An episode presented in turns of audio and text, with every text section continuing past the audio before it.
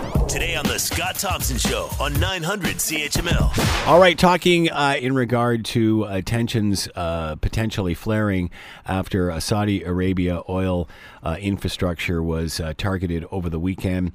U.S. President Donald Trump blaming Iran. This could affect, I guess, about 5% of the daily oil output in the world. Now, the tensions between U.S. and Iran continue to rise, obviously, with discussions over nuclear arsenals and such.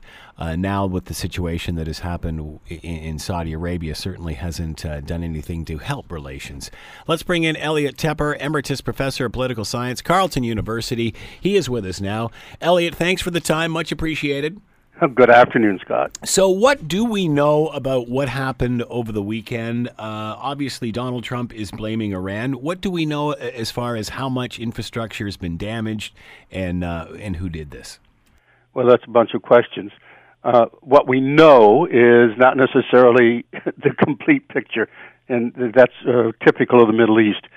What we know is there was an attack on Saudi refining capacity. So this is a very critical component of the Saudi infrastructure in terms of supplying uh, significant portions of the world's oil. So it's a very serious attack. Uh, there's mixed stories. The uh, initial stories that 10 drones launched, uh, according to uh, the Houthi rebels in Yemen, from them uh, hit 500 miles away, uh, very precision targeted strikes, but apparently there were 17 impacts.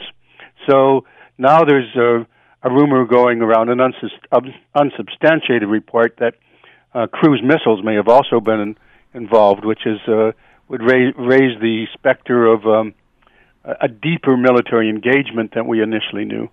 Uh, who's being blamed for this? Who's being blamed? The Houthis uh, rebels in Yemen have said we did it.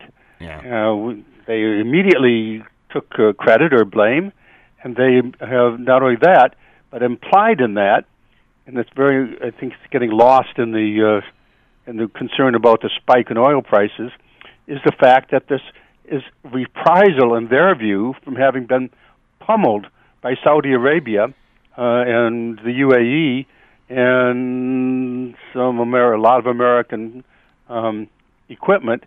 Uh, Yemen has been just pummeled uh, for several a number of years now. And there's the world's largest humanitarian crisis. So basically, what's happening is the Houthis are saying we are striking back at the Saudis who have been attacking us. The complication, Scott, is that the Houthis are very closely working with Iran. Right. And Iran uh, immediately said, You cannot pin this on us because President Trump immediately did. How does Iran feel about the attack and then being blamed for it? The Scott Thompson Show, weekdays from noon to 3 on 900 CHML.